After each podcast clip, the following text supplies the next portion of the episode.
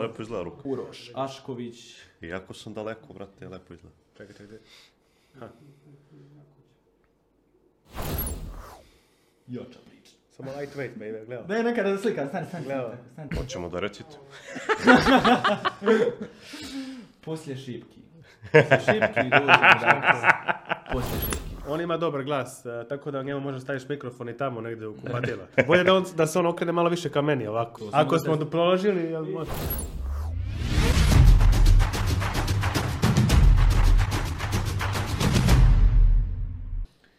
I veliki pozdrav svima ljudi, dobro došli u treću epizodu Davkasta u drugoj sezoni. Danas malo jača priča, malo jači gosti nego svakidašnji, tako da nadam se da ćete uživati. Danas nama u studiju momci koji su, ja mislim, pobjedili šipke, znači suprotstavili im se na najbolji mogući način. Momci za koje cijeli Balkan i region zna kako se zapravo pravo trenira. Najbolje možda da se oni svojim izgledom i, i pričom predstave danas.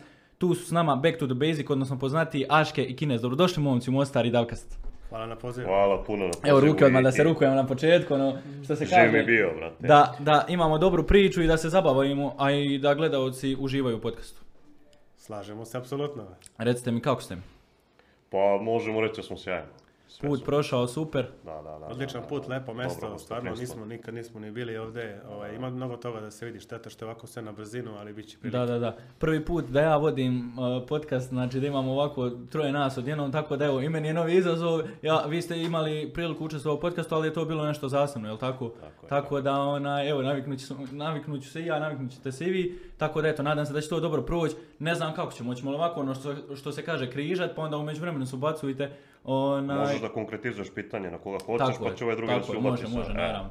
E, ajmo ovako od početka, ono što se kaže, za ljude možda koji, e, mada sumnjam da vas neko ko, ko je u treningu ne prati, e, što se tiče znači početaka. Kako je došlo do imena Back to the Basic? Ko bi mi možda to najbolje mogao objasniti? Možda ti... Ja ću onaj- odmah da kažem da će to Aške da Kin- priča, jer ja u tome Ajde, nisam Aške, pucaj odmah, da čujem kakva je priča oko Back to the Basic. Znaš šta, zapravo tad, tad se on i ja još mislim i upoznali. Nismo se ni poznavali, da. Ovaj, to je bila davna priča sa nekim drugarom koji, koji je u početku ušao sa mnom u ceo taj projekat i bili smo on i ja, ne znam ko još tu na nekim bazenima kod nas u gradu i mm, ono poslije nekih silnog treniranja došli smo na ideje ajde da malo ono, ako unapredimo cijelu stvar, da počnemo da snimamo, da, da kačemo klipove, da pokazujemo ljudima da nisu samo jaki oni ljudi iz Amerike, ne znam ja, ili Rusije, nego da ima i ljudi koji su na, na Balkanu ovaj, u, u rangu sa njima. I onda normalno pre nego što započnemo priču treba nam ime, razmišljali smo o tome, ono ble, blejali smo na bazenima bukvalno tako da kažem i padali su razni nazivi, razne ideje, a ćemo ovako, nećemo to, hoćemo to. I složili smo se da, pošto ćemo da pokazujemo neke osnovne vežbe, znači ono basics, dakle svi krećemo tako, zgib, sklek, šta god radili u, u, koji god sport to mora da se odradi. Da, da, da. I ajde imamo prvo, našli smo to breč, znači basics će biti ono deo naziva sad, na početku, na kraju sredini ne znam i onda smo onako dodavali onako slova ovaj, i svašta nešto i došli smo do toga, ajmo kao da se vratimo na osnove, znači, ono, da, da pozovemo ljude nazad na te osnove, prebacili na engleski i dobili smo taj naziv koji dan danas stoji sa inicijalima BTTB, eto I bukvalno ono gdje se god ode zna se BTTB, Tako znači je, tu tako smo, je. tu smo kako smo šta jesmo. Tako E, reci mi Kines, što se tiče znači općenito vašeg treninga i svega, kako se rodila ljubav za treningom općenito? Prvenstveno kod tebe, pretpostavljam, i, i Jaške je tu znači na, na šipkama što se kaže ono rodio, kako odjednom od, od šipki i, i treninga dolazimo znači do otvaranja YouTube kanala, vas dvoje se upoznajete umeđu Da, vremenu, da, tako? da, da. Pa nisi prvi koji misli da se, ši- da se Jaške na, šipcima, na šipkama rodio, ljudi su mislili Pa ja ne znam, ruka je tu, šta ja, šta da kažem drugo. da je Jaške rođen na šipci, ono, od kad postoji on, da je jednostavno Ja, uvijek uradio ruski zgibi. Ovaj, uglavnom, kako, što se tiče mene konkretno, ja imam možda neki svoj pogled na, na, na samo treniranje. Nije mi bilo bitno da baš da treniram street workout, ja za to nisam ni znao kad sam bio klinac generalno. Tada u tim vremenima, recimo u tim nekim tineđerskim e, periodima, kad tek započinjemo te periode, da smo tineđeri negdje od 13. 14. godine, ja sam mislio da je ideal muškarca da bude što mršaviji. Zato što onaj ko je onako maksimalno mršav, on ima mogućnosti da bude e, spretan, da ne znam, ima dobru kondiciju i tako dalje. I onda sam se ja usmeravao u tim periodima u trčanje i želeo sam da ono, na- nabijem što veću kondiciju, da budem što mršaviji kako bi bio što bolji u tome. I tek kad sam krenuo u srednju školu, ja sam tu video da u stvari u društvu će imati najveće poštovanje oni koji su najkrupniji. Ja sam to tek tada shvatio. Da, da, znači, da. pre toga mislim da to nije uopšte bitno. I, a što se tiče, da kažemo, tog nečeg št- zašto sam voleo treniranje, zašto volim street workout. Generalno od uvek sam voleo izlaganje nekim ekstremnim naporima. A, u tim trenucima ja to mrzim, ali čim se završi, ja ponovo jedva čekam da se to desi. I to je i dan danas tako. Street workout je baš jedan, jedan način treniranja koji ono, ljudi često poistovećuju sa nekim bodybuildingom. U stvari je mnogo sličniji, brate, nekim a, maratonima i ono, Da, da, dosta iscrpljujući trening. Tako da iz tog razloga, eto, meni je to bukvalno urođeno da sam od uvek voleo, brate, da se izlažem tim naporima i generalno, eto, našao sam sport koji povezuje i te neke velike napore i mnogo benefita sa druge strane ako se trenira na pravilan način. A, Eto. Što se tebe kaže, što smo rekli na početku, Pa rođen ništa, na ja sam nekim- rođen tako. rođen na šipkama, rođen kraj, tako. tačka. E, znaš šta je fora? Baš u zadnje vrijeme primijetim da, da, da dosta ljudi ono, znači zapravo uspoređuje teretanu i, i šipke. Koliko je zapravo tu, eto ti si osoba, pretpostavljam da imao si docaja na neki način s teretanom, ali općenito treningom i šipkama, naravno. Sad kad bi stavio zapravo ono, ljudima koji su na početku, kakva je usporedba teretane i, i, i općenito street workouta? Koliko su zapravo to onaj, različiti i, i sportovi na neki način i sve što se događa oko toga? Pa znaš kako, sličnost je u tome, ono, treniraš. Treniraš ti, ono, trening je u teretani, on trenira na šipkama, ono, kao zajedničko nam je treniramo. Da. U suštini, ono što je on rekao malo pre, e, po, uporedio je street workout i cijel taj calisthenics svet sa nekim maratonima, e, po pitanju psihi i tako dalje, dok to onako za teretanu ne bih rekao, jer sve se dešava nekako brzo i kratko. E, I mislim, generalno nemam lične iskustva vežbanja u teretani, pa ne mogu da konkretizujem tačno kao kroz šta se prolazi. Ovaj, mislim, svako bira na kraju krajeva šta želi, gde želi da je trenira. Ali što se tiče street workouta, baš smo snimali klip, ovaj, predno, odnosno Marija, tako bilo već. Prednost Ne, ne, snimali Da, smo da. osam prednosti street workout u odnosu na, Da, na, na da. gym. Da, ovaj, onako, naš, svakom početniku bih uvek preporučio da krene sa street workoutom i poslije će onda shvati da li želi da podigne to na novi nivo, da napredi, da nastavi da e, u tom pravcu ili želi nešto drugo. Ali opet se vratimo na onu priču, izgradit će te neke osnove, izgradit će nešto što će mu pomoći u bilo kom sportu, gde god da ode, tražit ćemo da radi sklekove, tražit ćemo jako raki gornji dio tela, donji dio tela i tako dalje. Sve to može proći kroz ovo i e, što se tiče toga, generalno, lično od, uvek bih prvo izabrao body weight vežbe, jer ono, jer jednostavno se čovjek osjeća dosta funkcionalnije, dosta spremnije, agilnije za svašta nešto i postoji mnogo više, e, po mom mišljenju, opcija za probijanje nekih limita i probijanje nekih granica e, koji ti onako otvaraju širom neke puteve i onako nisi ni svestan da si mogao nešto, razumeš? Znači baš postižeš neke impresivne stvari radeći samo body weight vežbanje. E, ja ću se nadovežem, Reci, reci. ovaj, pošto imam tu još nešto da dodam. Znači, sad konkretno neke razlike između ljudi koji treniraju džimu. Ja sam to posmatrao. Neki određeni period sam radio street lifting, što je po konceptu najsličnije standardnim gym treninzima. Znači, gde se rade a, low reps, high rest, Da, da. suprotno od onog što mi radimo. High reps, low rest. Tako da, tu sam uvideo te neke, brate, a, generalno mane što se tiče uh, same forme, što se tiče izgleda i svega ostalog. I ono što mi je bilo jasno da ukoliko se meni desilo, koji sam već imao izgrađen, uh, izgrađenu izdržljivost, radni kapacitet, da mi to padne do tog nivoa kao da nisam ni, ni trenirao sav taj period, onda je normalno da čovjek koji trenira isključivo gym to nikad ni ne dostigne. Tako da eto, tu se povukla crta da što se tiče tog dela fizičke spremnosti, ja da kažemo radni kapacitet je nešto što je najbitnije za funkcionalnost u svakodnevnom životu. Znači to ako izgubimo, automatski sam shvatio kao povukao sam crtu, e, ovo je za mene bolje. Znači, za čovjeka koji ne, ne, ne juri isključivo fizički izgled, nego želi da bude spreman u svakom smislu te reči, za njega je bolje da radi reps. I to je to. E, rekao si eto da si imao taj neki bliski dodir, najbliže s teretanom. E, reci mi koja je to po tebi ono na- najveća mana teretane, koju, koju, a prednost koju tu zapravo onaj street workout ima? Bil mogu nešto izdvojiti? Pa, pa ajde da obrnemo, recimo, ajde da, Da. kažemo prvo prednost e, teretane. Pa prednost teretane je zato što daje mogućnost e, većem dijapazonu različitih početnika da uopšte mogu da treniraju, zato što ako neko ima ono mnogo kila i na, na, na neku malu visinu, verovatno neće moći da, da radi odmah street workout, neće moći apsolutno ništa, dok u teretani opet će naći neke vežbe. Ali postoje sistemi kojima se dolazi do toga, je. jedino je bitno da, da, da tu bude sve vreme disciplina, jer taj neko ko ima više kilograma e, neće moći odmah da radi skleku iz giboja, znači morat će da radi na mršavljenju. Mršavljenje ne zahteva da se trenira u teretani ili bilo šta, može samo da se pove- poveća, dne, poveća dnevne aktivnosti reduku ishrane. Znači to su neke, neke dodatne opcije. A ako pričamo sad o prednostima baš street workouta, odnosno na gym. Znači, ta, ta najveća prednost je celokupna fizička spremnost, a možemo da uočimo da sve street workout atlete, ono, generalno takav je, takav je, takvo je razmišljanje kod svih njih, da ne paze mnogo na ishranu, svi izgledaju dobro i svi su mnogo spremni. Da, da, da. E, Sve pet. Aške, tebe će to najbolje pitat, pa evo može se i Kinez ubacit. E, često čujem, bar ja ovako okolo što prešuljam po društvenim mrežama, e, da, je, da je većina ti ljudi koji ide u teretanu, a ono ne odluči se na početku za street workout, nazivaju se ne, takozvanim papcima. Jer ono, kao mi ćemo ići na comfort zonu, kao tu nam je ok, ne, kad, je, pa- kad pada kiša unutra smo, kad je snijeg unutra smo, kad je vrućina unutra smo, dok street workout je obrnuta priča. Gradiš se kao osoba, gradiš se znači po tim vremenskim i nevremenskim uvjetima.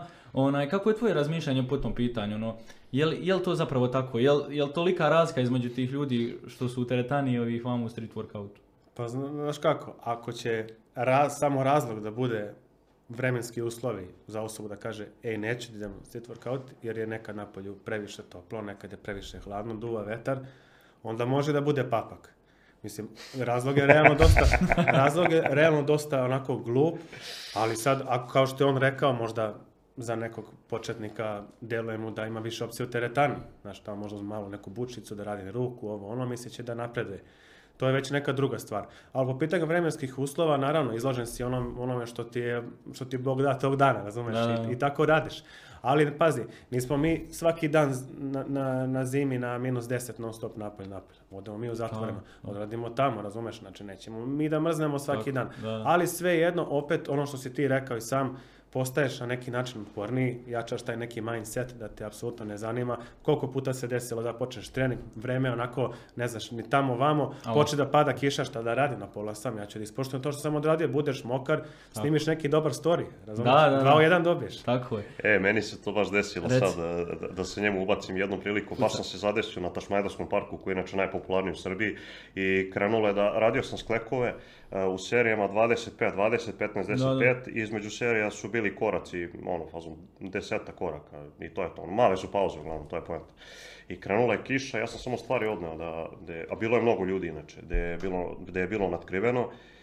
I tu je krenulo toliko jaka kiša, znači pljusak ono da ne vidiš ispred očiju, ali meni je to stvarno prijalo, jer u tom trenutku kad ti se mnogo po- povi, povis, e, povisi temperatura tela, tebi prijaju ti spoljašnji faktori koji će da te hlade i ono, daju ti mogućnost da radiš čak i bolje. Tako da ja sam nastavio radim, poslije sam vidio da su me ljudi snimali, znači to je bilo kao od e, 60 ljudi kao jedna budala. da. koja- da, da, da. Da, da, ono, Ali ne, ono, stvarno nije tako, čak Da, mi je to bilo i lakše, znači. A jel vas zapravo tu, e, taj street workout, jer budete izloženi takvim nekim ne, ne- nevremenskim uvjetima, e, izgradilo psihički jakima? U smislu ono, Pa- kao tu si baš izložen, baš ono izložen i ideš do kraja, ono nisi u toj nekoj komfort zoni, ne dopuštaš Nije, sebi nije, to, komfort to, to uopšte nije ni, ni blizu nečega što je bilo najteže, jer jednostavno sad recimo ako su, ja sam trenirao i po zimi, ono, celu zimu, ono, faza na polju, i to budu minus 5, minus 10, znači uvek se desi isto, to je da, Da. odradim dobro zagrevanje i nakon toga ja oko tela osjećam neku auru koja me greje sve vreme. Ja skidam majicu, skidam sve i prolaze ljudi koji su ono u šalovima, samo im vire oči, a ja šetam potpuno gol. To je nekako, pa da, i, i, i odradim neke jako intenzivne treninge i šta se desi posle toga? Krenem da isparavam. Znači ti gledaš čovjeka koji isparava uživo, to onako baš izgleda nerealno, ali to su neke reakcije tela gde se ja stvarno ne osjeća nekomfortno. Jedino što je osjetljivo su periferije, to su dlanovi stopala, na stopalima imamo patike, za dlanove nabojimo neke Rukavice, dobre rukavice, da. I to, to je jedina stvar koja, koja je stvarno problem. A za izlazak iz komfort zone, to su ti razni načini kojima se probijaju limiti Tako kad je. želite da povećate broj ponavljanja u jedinici vremena i broj ponavljanja u jednoj seriji na visokim nivoima. Znači, to je sve mnogo teško. Sve samo ne vremenski uslovi. Da, da, da. Misliš li da su danas previše ljudi u, u toj e, komfort zoni ne mrdaju, ono, ja ću držati se tih težina, držat ću se tih vježbi i ono, kao neću pušati svoje limite još više i više. Ili ono, ipak, i, i ti, naravno, pretpostavljam, gradiš sebe onaj, tako da ideš još više, i gladan si još više onaj, novih stvari, ali općenito ljudi, ono, bar ja što vidim kad treniram, kao ja ću ostati na toj, ja sam siguran na toj težini, ja ne idem dalje od toga, ono, držim se toga što je. Da, pa komfort zonu možemo vezati za ceo život, ono, ne samo za sport, za, za karijeru nekoga, za osobu kao osobu, kakav je, šta želi, koliko želi da ide daleko. Ali kad pričam već o sportu, e, mm, nekako, zna- e, svi ljudi krenu bar u street workoutu hoće dobar izgled, znaš, i njima je to cilj. Ok, to je, to je neki način probijanja limita, znaš, on kao hoće da poboljša svoj izgled, da izgleda bolje nego što izgleda ali onda kad dođe od tog izgleda za godinu, dve, tri, četiri, onda stane i onda ne zna šta će, znaš. Ok, mali broj ljudi koji se odluči vidi, ne znam, Kineza koji pumpa 2000 sklekova za sat vremena, 2000 i koliko, malo više. Da, da, da. Nešto preko. Preko Malo neki. Znaš, neko poželi to, neko hoće da obori neki Guinnessov rekord, znaš. Ali opet i ti ljudi treba da pristupe tome pažljivo, znaš. Nije baš sad, um, jer kad ti vidiš neko kako obara neke rekorde, ruši neke limite, na- naravno to tebe onako ishajpuje baš jako, hoćeš izađeš odmah napolje da probaš i razočaraš se. Da, druga priča. Da, desi se, znaš, razočara se čovjek i onda misli, ne, nema šanse, ovaj lik je, ono, ne znam, ono, ili je došao sa neke planete, ono, Ja, ono, na kao, neke planete, ili, brate. razumeš, ili, Genetske predispozicije nerealne. tako je, ili- je uzeo neku nedozvoljenu supstancu, neku hemiju i tako dalje i onda on batali tu cijelu priču. Znači, to je proces koji traje dosta dugo. No, ja, mislim, posle 12 godina ja pokušavam neke stvari da koje nisam pokušavao pre 5-6 godina. Ono, možda nisam ni znao za njih tada, možda nisam ni bio spreman da idem toliko daleko. Ali treba biti onako mm, strpljiv i doći do, do, do, do svega toga, znaš. Ali opet, izlazak iz te zone komfora bukvalno ti otvara skroz neku novu dimenziju pogleda i na vežbanje i na sve, ono, shvatiš bukvalno da treba da grizeš ka tom nekom cilju koji si video ispred sebe. Da, da, da. A, ovaj, sa- samo još tu Reci, sa, sa neke strane, kad sagledamo street workout i, i, i teretanu, generalno u teretani postoji mnogo više mogućnosti, što znači da mnogo više parametara učestvuju u tome kakvi će biti naši treninzi. Da. Nas dvojica radimo bukvalno četiri vežbe, znači za gornji deo tela. Zgib, propadanje, sklek i apsolutni zgib u nekoj manjoj meri i bez varijacija. Znači mi radimo bukvalno najčešće samo obično ponavljanje. To. I, I to ono, u, u, u, e, na različite načine. E sad, ako mi odemo u teretanu gdje ćemo da radimo konkretno neke mišiće, mi imamo za vežbu gu- guranja milion opcija. I sad mi treba da imamo a, dovoljno znanja i iskustva, pre svega da, da osjećamo telo, da imamo taj neki dovoljno dobar subjektivni osjećaj koji će nam govoriti kakvi treba tu da budu parametri što se tiče broja ponavljanja, broja seriji, serija, kilaže koju ćemo nastavimo i tako dalje. Dok ovdje jednostavno kad imaš manje opcija, lakše ti je da se usmeriš na to i ti znaš da ćeš juriti samo veći broj ponavljanja u jedinici vremena. Jednostavno to ti je jedini cilj. Ne razmišljaš kao da ću da povećam kilažu, da ću da smanjim pauzu, da ću da povećam broj serija ili ću da povećam broj ponavljanja. Da, da. Odradiš jedno od tih stvari pogrešno, to je najčešće povećanje kilaže i šta se desi, povrediš se. A mogao si da napreduješ da si povećao neki drugi od ovih parametara. To je najveći problem. Da. E, na početku, možda nisam postavio to pitanje, a volio bi, m, vjeru, pretpostavljam da je publika, ono, ko nije to ispratio, e, zašto ste počeli? Odnosno, koji je razlog treninga? Je li to bio, je, želim biti zdrav život? Jesu to bili kompleksi, ko što bude ono, u većini ljudi koji ne žele re- reći ono kao bio sam mršav ili sam bio debel pa želim da smanjim onaj tjelesnu težinu ili želim da se udebljam? Šta je razlog e, početaka, treninga, šipki i svega? Da, da, da. Pa, e, generalno ja sam ono, hajde da kažem već negdje od osnovne škole, šesti, sedmi razred, a, povremeno desi mi se kao sad ću da odradim 20 sklekova i to sam radio i nikad nisam mogao da uradim više od 20. Znači to je meni bio limit i kao mislim da preko toga ko može, kao on je mnogo jak. Ali zašto? Pa zato što nisam ni trenirao, to se dešavalo samo povremeno. Ali generalno hoću ti kažem da je moj početak bio takav i bio sam dosta mršav. Znači imao sam 65 kg, znači nekih 20 nešto kila manje nego sada. I, i, oj, I nije mi uopšte bilo sad kao da želim da se nagruvam, da želim nešto vezano za to. Ja sam samo želeo dokažem sebi da sam dovoljno disciplinovan, jer ja tad kad sam krenuo, ja sam rekao danas krećem i više nikad ne stajem. Ja sam htio sebi da dokažem da ću biti dovoljno disciplinovan da istrajem u tome. I to je bio jedini razlog što sam krenuo. E sad posle, kad sam se ja zainteresovao dalje, pogotovo kad sam Mašketa upoznao i saznao za high reps koncept treninga koji u stvari ti daje ono, da kažemo, sveobuhvatnu fizičku spremnost. Daj ti da- krila. Daj ti krila. E onda od, od tog trenutka ja sam krenuo da istražujem, ja imam bukvalno ispisan svoj svaki trening Da, da, koji da. sam odradio od tada, znaš. Kolika je to, ono Pa što da, se kaže, sveske, ono, baš bukvalno da, da, da. stotine i stotine tih stvari. da, da, da. E, Spomenuo si onaj, kako se zove tu nagruvanost, odnosno kad, što se kaže, udebljaš se, narasteš kao osoba kad treniraš. E, reci mi, Aške, jel imaš, jesi imao ono, tih nekih pitanja u životu kao ono, je pa jel mislite da ste pretjerali sa treniranjem, mislite da ste preveliki, želite li se smanjiti kao u tom smislu ili ipak si ono sebi zadovoljan kako izgledaš, ono, e ok, sam top mi je ruka, e, top su mi ramena i želim tako da i ostanem ili još da rastem kao. Nisam nikad imao sumnju ili neko razmišljanje da li sam prevelik, premali, jednom predleto pojačam, ne znam, vežbe za stomak, da se to malo više izreže, eventualno malo malo korigujem onako iskreno na oko što se kaže i to je to. Ja isto sam nadovezao bi se na priču početka, ja nisam Reci. počeo zbog izgleda, počeo sam jer nisam mogao u srednjoj školi da radim na fizičkom, to jest uradio sam 10 sklekova, to je bilo dovoljno za dvojku,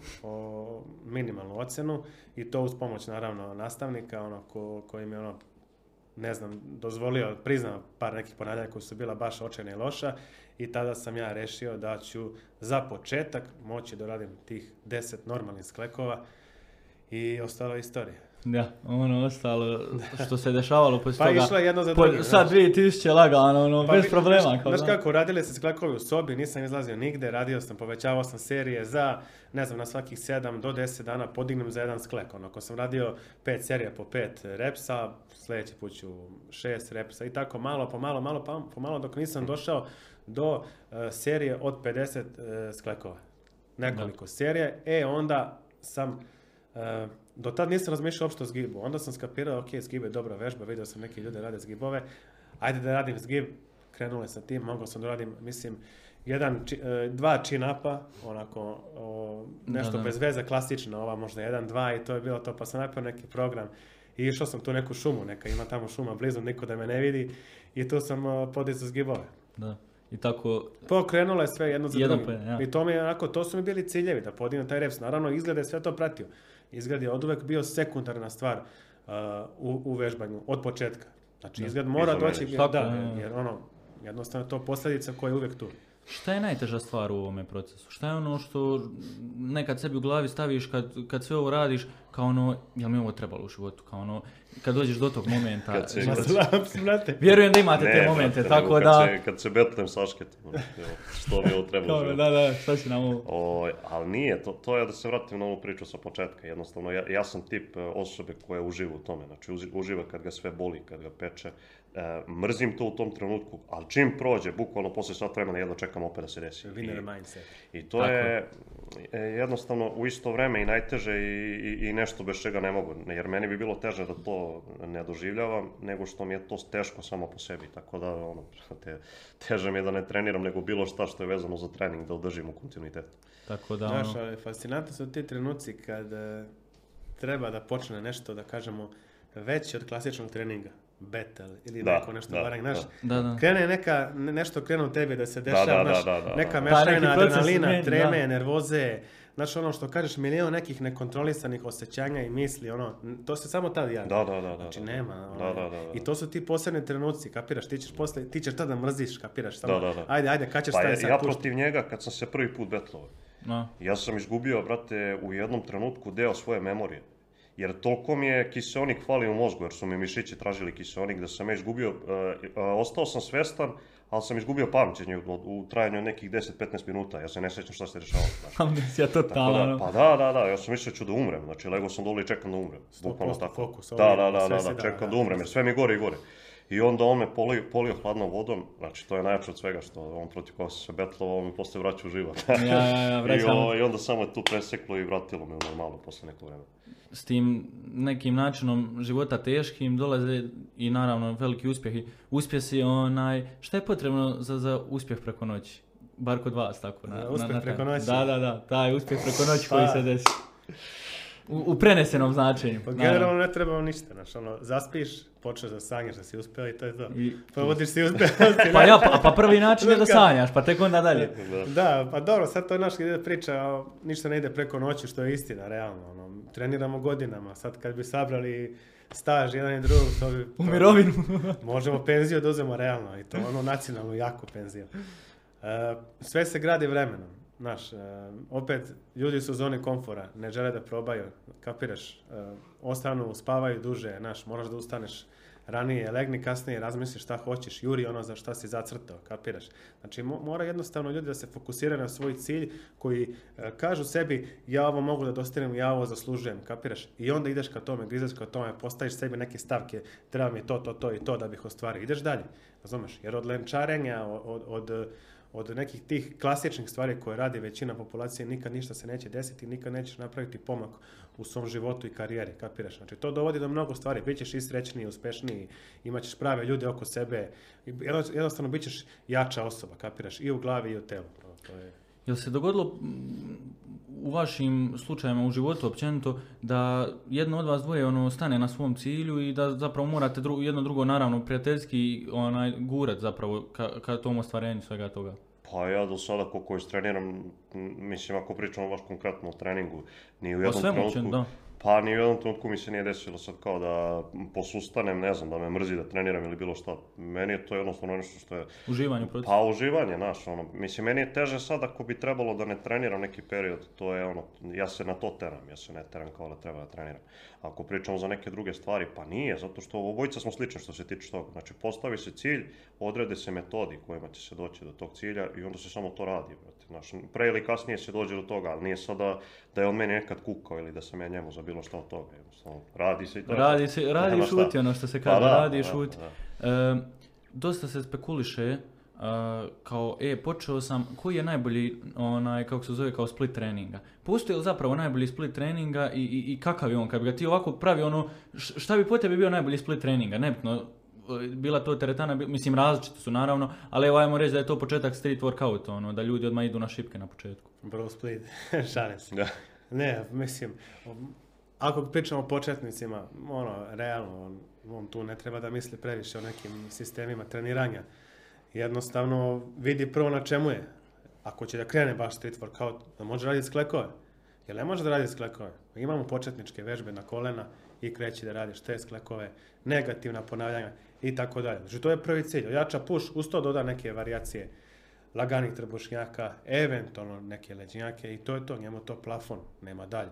I jednostavno posle toga postavlja sebi te mini ciljeve kad savlada sklek, ide dalje na neke naprednije vežbe, zgibove, isto kreće kao za sklek, negativna ponavljanja i tako dalje, pomoć gume. Znači tu nema apsolutno razmišljanja na početku o nekim splitovima, o nekim sistemima i tako dalje. Kasnije dolaze i piramide, i super serije, i milion nekih varijacija koje će upoznati kako bude napredovao.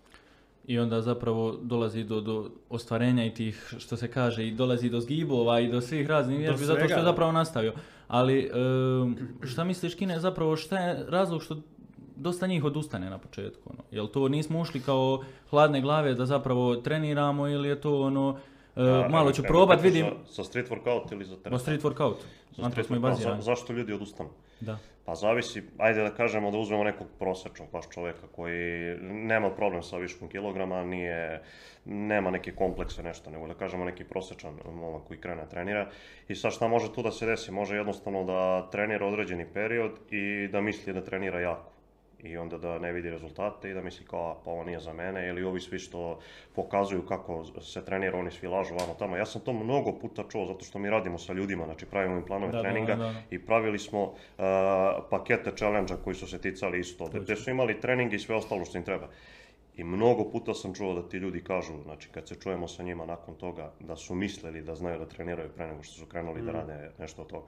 I to je u stvari ta, ta najveća razlika. Kad smo pravili skup gdje su bili ljudi, znači došlo je tu nekih uh, 30-40 ljudi koji su isključivo bili deo uh, Summer Body Challenge, to je ovo sad posljednje. Znači svi među njima su izgledali top gdje se transformacija desila za samo dva mjeseca koliko je trajao challenge. Tako da, eto, to može da bude glavni razlog, to neko neznanje ili, ili nedovoljno jaka namera da se radi nešto što oni znaju da je jako. Mislim da sad u ovom trenutku već otprilike budi svjesnost o tome kakav trening treba da bude, jer mi dosta radimo na tome, snimamo to i tako dalje. Tako da, eto, ta dva, ta, ta dva razloga. Ili neznanje ili, ili manjak e, svjesnosti. Gdje god to okrenem se pročitam, e, 70% prehrana, 30% trening. Je li to zapravo tako u, u realnosti? Ili Ne. je... Ne. Ne, ne, ne. e, znaš, e, ajde da se vratim uvijek na početnike te. Kako sad ti njemu da predstaviš filozofiju tu, druže, 70% te ishrana, 30% trening, jer on već tada pada sa motivacijom i on ne zna šta će da radi. Da. On hoće da počne da trenira, ti mu kažeš 30% ti je samo trening, onda će se zapita pa šta onda, šta da radim. Ono. Mislim, imam kući, jedem šta mi se spremi, Da. kapira, šta mi skuvaju roditelji, ono, ne mogu, neko ima i mogućnost da sam sebi sprema, ali ajde, vidi, uh, mi smo tako počeli, mi nismo marili o ishrani, nismo marili o tome šta će nam biti na tangiru, koliko ima grama ovo, koliko ima grama, jeli smo šta, šta smo imali da jedemo. I dan danas, eto, mi ne merimo ovaj, porcije, ne brojimo, ne pišemo na papiru koliko smo unijeli proteina, hidrata, ostali, sve po pitanju makrosa i tako dalje. To nas ne zanima. Znači mi imamo fokus za trening i, i uvijek ćemo pričati ljudima, dođi treniraj čoveče, bre, nemoj, nemoj da se, nemoj da udaraš glavu, šta si jeo, da li si jeo, pričat ćemo o tome, naravno. Ono što kad pričamo o ishrani, što govorimo svima, treba da napraviš razliku šta je dobro po tebe, a šta će loše uticati po tvoje performanse i po tvoj izgled. Znači to da kažemo prostije odvajamo kao dobru i lošu hranu. Znači pričamo ljudima šta ne bi trebalo da konzumiraju u toku dana, šta bi trebalo i da optimalno prema sebi odrede količinu obroka. Znači Da, da. bez merenja. Ti vidiš šta te zasiti, razumeš? Znači Da. osjetiš se sito, poja, pojao sam, ispražio sam tri jaja, dodao sam ne znam šta, ješ, top. Full si, ne treba ti ništa. Ako hoćeš možda da nabaciš malo više mišićne mase, pojačaš tu neku porciju, ubaciš ono, eventualno, ne znam, a, neki pirinač za ručak i tako dalje i napred hoćeš. Ako hoćeš smršaš, malo to smanjiš uz dobar trening, naravno, nikakav katabolizam neće nastati. ta- Znači, nije to neka filozofija, jednostavno ljudi, samo trening, pravilan trening i mora da dođe rezultat.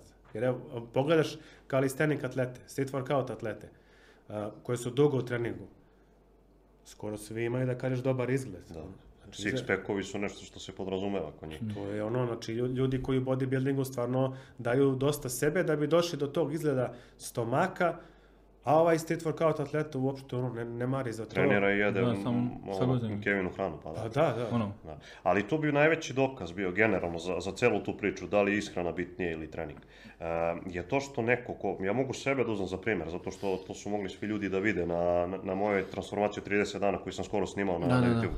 Znači, jednostavno ja sam tu jeo očajnu hranu, trenirao sam sve vreme. Najgoru moguću hranu, da bi se ono što više unazadio. I onda sam samo presekao i od danas jedem čistu hranu i desila se potpuna transformacija za 30 dana gdje sam ja sve vreme trenirao. Sa druge strane, ja sam uradio drugu stvar, da sam se hranio savršeno, a da sam prestao da treniram neki period. Ja nikad ne bi mogao da vratim onu formu koju sam imao za samo 30 dana. Znači, to, je, to su neke a, razlike koje su toliko očigledne, gdje ljudi koji imaju samo trening, nemaju ishranu, to mogu da budu ljudi koji su u zatvoru, isto primjer. Znači, ako ne mogu da biraju šta će da jedu, oni će samo da treniraju, svi će izgledati impresivno. S druge strane, ako neko samo tre- e, jede zdravo, može u najboljem slučaju da ne bude debel i to je to. Da, da. E, kad se spomene hrana i, i, i trening, odmah se tu postavlja pitanje kao ono, e, izlika najviše, kao e, zdrava hrana je skupa hrana. Je li to zapravo tako? Ili se može stvarno ono, napraviti obrok i, i jest u danu za normalne pare pristojne To pare? jest, to, to, to je apsolutno tačno, zato što e, hrana koja je izbalansirana sa e, makro i mikronutrijentima, e, sad u onome što mi možemo da nabavimo najčešće nije zdravo, nego to mora se bira organska hrana koja je mnogo skuplja, kad pričamo baš o zdravlju. Ali da kažemo kad hoćemo da postignemo nešto što je maksimalno dobro, a da opet ne potrošimo previše novca, tu onda te zdravije varijante apsolutno nisu skuplje, znači samo treba da se zna šta treba da se odabere. Recimo sad, ako uzmemo kao primjer uh, ugljeni hidrat koji apsolutno ono, manje više kompletno stanovništvo jede, a to je hleb. Sa druge strane imamo ugljeni hidrat koji Jaške ja konzumiramo najčešće, to su ovsene pahuljice, one su čak jeftinije. Znaš. I tako imamo primjer za sve ostalo, da li ćemo da jedemo uh, kao izvor proteina neku salamu ili ćemo da kupimo ono jedno celo pile koje će koštati manje više u odnos cene isti. To je jednostavno izbor na, na pojedincu šta želi da postigne, koliko želi da se zalaže i tako dalje. Tako da ono, gleda se zapravo da, da se izbalansira taj i, i- i cijena na- i Da. zapravo kvaliteta hrane Da, koja da, se da. tu... A jeste, a ljudi smara generalno da spremaju, ako Da, da, da. uzme dobre neke namirnice, to što mora da sad kupio si pile, mora ga isečeš, da, Jeste, da središ ovo ono, Oduzme a vrijeme. ovako, znaš, kupi već polu spremljenu neku Da. piletinu, ono, ne znam, pohovanu, samo je baci na, na vatru, sipa tamo 3 kile ulja, levo, gore, dole, i to je to, i servira i jede, znaš, kao spremio obrok. To još samo da dodam, znači eto, da, za sve gledalce koji žele da se hrane maksimalno zdravo, jedine dve stvari koje treba da izbjegavaju su prosti šećer i transmasti. Znači da ne bi, da ne bi došlo do zabune kao šta treba da jedem. Znači samo te dve stvari gledaj da nemaš, to znači da ne treba da koristiš za prženje standardna ulja i da ne treba jednostavno da, da unosiš proste šećere ovako kroz ishranu, da treba da ih smanjiš maksimum. To je. E, a, kad smo već kod šećera, ono, da se dotaknemo i te teme, koliko zapravo šećeri ubijaju taj naš gains i, i trening i, i sve što mi zapravo gradimo kroz taj trening? E, imao sam skoro ovaj eksperiment sa prostim šećerima kada sam e, ceo dan jeo hranu iz pekare i znaš kako, dosta čudan osjećaj, oborilo me na kraju dana, drugar on dolazi na trening, kaže šta je s tom, druže, jesi ti normalan, Šta si konzumirao, bukvalno? Kaže, hoda na kosu, ne ide pravo, nego Znači. Uh, od jutra um, ovaj burek, pizza, Coca-Cola, kiflice, ono, uzmeš kiflicu, ovako cediš, ono, curi mast. Oni krosani, štapići, oni slani, sve to na prvi onaj ukus baš dobro. Znači, Mm, baš ono, ne možeš da, na, za, taj, za, za taj deo segmenta ne možeš da kriviš one ljude koji kažu ovo je ukusno. Jeste ukusno i, i tu se završava sve, tačka, razumeš? Znači samo to. I ceo dan dok sam to jeo, to me tako oborilo, uništilo i raspoloženje i volju, i energiju i motivaciju. Ja sam došao, radio sam trening na silu, bukvalno ono, i ne samo to, nego ja u glavi krenem da tripujem da me nešto boli, pa me boli ruka, razumiješ? Pa ne mogu da radim dovoljno zgibova, pa samo gledam da otaljam, znači totalna transformacija ličnosti, već sutra preko noći, ono, reset, fabrički, bukvalno, nov čovjek. Tako da, da ne- izbjegavajte šećer. Ne, ne utiču pozitivno. Znaš, možeš ono kao posle treninga, odradio si jak trening uh, i kao trebaju ti neki brzi šećeri, daj neku čokoladicu, nešto čisto malo, nešto. Da, da. To, je- to je zeznuto kad se čovjek navuče na šećer. Uh, Zato znam, znam. E, I onda šta se dešava na, na- sa našim sistemom treninga? Pošto ja sam tu isto imao iskustva, imao sam period kad pre, pre te carb dijete, znači baš sam ono jeo mnogo šećere. Šta se desi? Jednostavno imaš, ako pojedeš šećer, znači naglo ti skače insulin i onda e, zbog čega ti skače? Pa prvo ti se poveća količina šećera u krvi i onda se bukvalno javlja alarm koji ti e, upozorava kao da to mora što pre da se izvuče. I onda insulin koji skače izvuče ti veću količinu šećera nego što si je doneo. I šta se dešava? Imaš nagli pad energije usled toga i to se automatski odražava na trening gdje te vata vrtoglavica i nesvestica. Jednostavno, to, to, to je najveći problem kod toga. I onda, ako, ako imaš te probleme, treba da se skineš sa šećera i onda ćeš imati mnogo bolje performanse. znaš kao šta je fora? Fora je kad tako pričamo o tim šećerima i općenito nezdravoj prehrani, e, 90% ljudi kao dođe i kaže pa šta ćemo jest? Kao, je, št- šta da jedem, brate? Zabran, ne mogu ovo, ne mogu ovo, ne mogu lijevo, ne mogu slatko, ne mogu ništa. Šta je onda zapravo bit prehrane? Šta bi trebali Ako ljudi jest? Je, ako pričamo o šećerima, da se jedu kompleksni šećeri. Znači tu imamo kompleksni ugljeni hidrati, kao što su, rekli smo da su ovsene pahuljice jedne od, jedna, od- jedna od opcije. Sad pre treninga e, čovjek može čak da se navikne da ne unosi nikakve šećere, znači nikakve oblike ugljenih hidrata i mnogo će bolje funkcionisati od onog koji unosi proste šećere. Da, da. Znači, da izuzmemo to da su ugljeni hidrati glavna energija. E, bolje će čovjek funkcionisati bez te energije nego sa lošom takvom energijom. Tako da, e, sa druge strane imamo vlakna koje treba non stop da budu ishranjeni, to su najkompleksniji ugljeni hidrati o, koji se on, oni ne razlažu uopšte. Znači treba da, da uzmemo e, hidrate koji se sporo otpuštaju, otpuštaju šećer u krvi, onda na taj način ćemo obezbediti da nam bude stabilan priliv energije tokom cijelog treninga. Tako. I Znaš šta isto, da ne dovede- dovedemo ljudi u zabludu. Možeš da jedeš i prosti šećer, možeš da uzmeš čokoladicu i sve to. Ali nekako kaže sebi, ajde kad zaslužiš, uzet ću to. Pojedeš palačinku, neko vreme si bio, pazio si na ishranu, na, na trening, bio si disciplinovan, imaš pravo da pojedeš palačinku koja ti apsolutno neće ništa raditi loše. I mi to uradimo nekad. Da, da. Znači moraju da shvate da, da ne, neće biti zatvorenik ako se upustiš u zdrav život. Samo jednostavno mora da imaš granice. To je kraj Da, priče. da se nadovežem odmah na to. E, kad ljudi vide ljude koji baš tako u- u- bukvalno u gram ono, prate prehranu, e, dolazi do toga da se prozivaju ovo su bolesni ljudi, kao ono, pratimo gram, gram prehrane, bukvalno. Znači, gram prehrane pratimo i moramo tako. Šta, kak, kakva su vaša razmišljanja, evo, možete oba dvojica po pitanju toga, ono, je li to pretjerano previše? Znači, Pa pratiti svaki kad gram, pratiti sve. Bavi, kad se čovjek bavi tim profesionalno, Da, dobro. padu, no naravno. Naravno, A kao što To mi sad ono gledamo svako ponavljanje kako da optimizujemo, to naravno će to da radi. Ali ukoliko e, neko misli da je to preduslov da bi dobro izgledao, to automatski Ne, nije tačno. ne. Znači to, to, to je jednostavno, ja sam jednom merio hranu, zato što sam snimao klip da bi mogu ljudima da predstavim koliko ima kalorija, snimao sam full day eating. Znači, cijel dan nešto merim, meni ode cijel dan samo na merenje. Koliko sam ovog stavio, pa da zapišem, pa da proučavam koliko ima kalorije i cijel dan sam se samo time bavio, rekao. Ne, znaš, nema, nema poente. Mnogo je bolje da ti kroz vreme naučiš, da imaš dovoljno iskustva, da znaš koliko čega treba da stavljaš da bi To se je to. zasitio. Da bi... Pa da, to je ono što mi radimo. To je to. I onda, I onda, brate, sad kao hoćeš da povećaš masu, pa samo poveća za 10% ono što unosiš. Znači, to ti sve odokativno i desit će se taj rezultat. Tako da onaj, dolazimo, dolazimo do teme šta je najveća greška početnika. Evo, pričali smo o prehrani, pričali smo o treningu, e, vi ste također treneri, imate svoje programe. E, kad tako zapravo sumirate sve, kad dobijete te prijave, kad krenete s ljudima, šta bi izdvojili kao najveću grešku ono, kod početnika? Gdje najviše griješe? Jel stave sebi prevelika očekivanja? Šta se događa? Postoje više tih grešaka, prevelike očekivanja su jedna od njih, naravno tu može se doda i neko loženje, kompleksiranje. Ehm, jednostavno, čovjek dođe, bude motivisan nekom drugom osobom, na primjer, ako pričamo o toj, toj vrsti ljudi.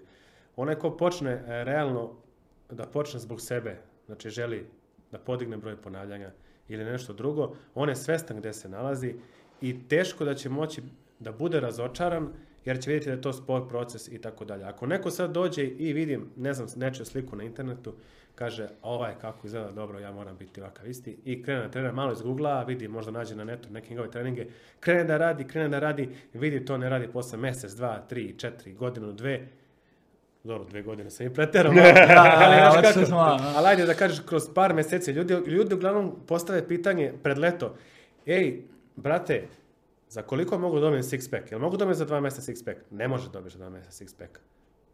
To je proces koji traje, razumeš? Kao i sve ostalo. E, postave sebi, i to mislim, oni postave taj cilj koji je realan, ali ne budu realni po tom vremenu e, za koliko mogu da ga dostignu. Ako mu ti kažeš, ne možeš da dobiješ six pack za 3, 4, 5 mjeseci, on se naljuti na tebe i onda ode, ti nađe, njega, nađe njega na netu, pita njega, ej brate, mogu dobijem six pack za 3 mjeseca? On kaže ne može, a dođe treći, kaže može ako uzmeš neki moj plan. Znaš, pratiš neka moja upustva i naravno neće ništa biti, ali ovaj me uzeo pare i on je Tako. svoje i- ispunio. E, kapiraš? e, baš to vidim e, i, i dosta ovaj, kako se zove, ljudi koji su općenito u, u treningu i treneri su i ostalo, e, kao, e, svi imamo six pack. Samo je bitno kakvu prehranu kao koristimo da bi zapravo izrazili ono, na svome tijelu. On, koliko A, to misliš zapravo... to kao zato što je ispod, ispod sala? Da, Pa u stvari tebi, e, hoćeš da postaviš pitanje da li moraju da se rade vežbe za... za da, jer, jer mi zapravo e, kao ljudi, mislim, imamo znači six pack, ali ga trebamo ono, što se kaže, kontrolira prehranom da bi on baš bio uočljiv i vidljiv. Pa to je tačno nekih 80%, zato što e, mi smo sad baš imali primjer jednog e, momka koji je bio na samom Body Challenge-u gdje sad ima mnogo lep stomak, onako estetski izgleda baš dobro i ja sam igrom slučaju išao kod njega na profil i pogledao sam pre koliko ima, 2-3 mjeseca, mislim da je april, onda sad možda sad već više, 4 da. mjeseca, da, gdje ovaj, nije imao six pack, nego imao samo kanal ovako u sredini, na otprilike sličan procenat masti. Da, znači, da. da, da, nije, nije uopšte još razvio te neke mišiće, ali generalno ti možeš da ako si dovoljno na niskom procentu masti, ti ćeš moći da dođeš do toga da ti se vidi e, six pack iako ne radiš stomak. Ali nećeš imati 3D six pack, znači sa strane kad se gleda da imaš mišić onako, to, to je isto hipertrofira kao bilo šta drugo. A, nećeš imati e, dobru vaskularnost koja će ti ono, da kažemo, doneti da to izgleda još bolje. Tako da generalno treba, treba dodati te vežbe za stomak, ali nikako nećeš moći da, izgradiš, da izgradiš six pack ako radiš samo te vežbe. Znači, to je proces gdje ti treba prvo da napraviš, e, da ojačaš kompletnu bazu celog tela, pa tek onda da poradiš na ishrani, pa tek onda kao šlag na torti da ubaciš e, vežbe za stomak da bi to sve bilo. Koja daje tu vizualnu impresiju Da. Da, da, da. tela, da. E, Aške, koliko je danas teško biti e, trener?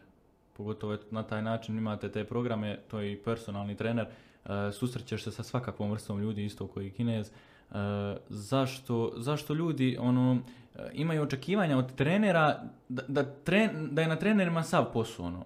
Znaš, kao, e, ja neću, ja ću se ono dat par posto, ali trener se da, treba dati sto posto. I ono kao ja ću uspjet, kao ja imam prevelika očekivanja prema treneru, a zapravo tu treba čovjek da radi, naravno, da bi došao do svojih rezultata. Tu moram malo te ispravim, nismo personalni trene- treneri, nemamo trening jedan na jedan, ali da, da, da, slučaja da, imam- imamo dosta ljudi u okruženju koji se bave striktno tim. Uh, mi generalno nemamo taj princip, ne vjerujem da ćemo ga ikada imati. Uh, mi se držimo one filozofije da mm, imamo te neke digitalne proizvode i da kroz, kroz te načine i kanale funkcionišemo i komuniciramo sa raznim vežbačima, jer tako možemo da dopremo do mnogo većeg broja ljudi, da se posvetimo mnogo većem broju ljudi i da zajedno pravimo transformacije i da nekako podižemo limit i motivišemo jedne druge. Ali opet, kad se vratimo to tvoje pitanje, a, problem a, tih personalnih trenera, kad mu dođe klijent, on njemu u tom trenutku postaje trener, postaje mu otac, majka, psihoterapeut. ne za plakanje kad se, ozlijedi. razumeš? I ti sad odeš, kažeš njemu, imamo termin sat vremena, razumeš, on će doći, odradit taj trening, ali ti po- pre toga imaš 15-20 minuta priče šta je on ima neki problem u vezi ishrane ovoga, pa se nadoveže neka priča iz života, pa posle treninga ostanete i tako dalje, pa Whatsapp, pa komunikacija, pa ako odeš s njim na neko piće, pa to, to ode ti ceo dan i onda lični trener e, dođe u tu situaciju da se zarobi Zastoju. i da postane rob. Pazi, oni mogu da izva- izađu sa dobrom cifrom na kraju Da, mjeseca, da, da, jesu. ali, ali kad povučeš crtu, gde sam bio i šta sam radio, da li sam imao vremena za sebe, da li sam mogao da odem negde. Ti ljudi jedva imaju vremena da odu na, na godišnji odmor, na sedam dana na neko more, da, da, i kad odu tamo, opet im stižu poruke ili, i razmišlja da napravi plan šta će da radi kad dođe, razumeš? Znači, to ti je ta neka mašina i začarani krug u kom stvarno ne bih volao da se nađemo, ono, iskreno. Da, da, Pa da. E, e, kad smo kod tih personalnih trenera, e, i Nik se ovdje jednom izjavio, to je kad je bio, re- e, rekao je ono kao, danas kad ne znaš šta ćeš da budeš, kao bukvalno okačiš sliku na Instagramu, pločica i svega i napišeš u opis personal coach, znači kao ono personalni trener.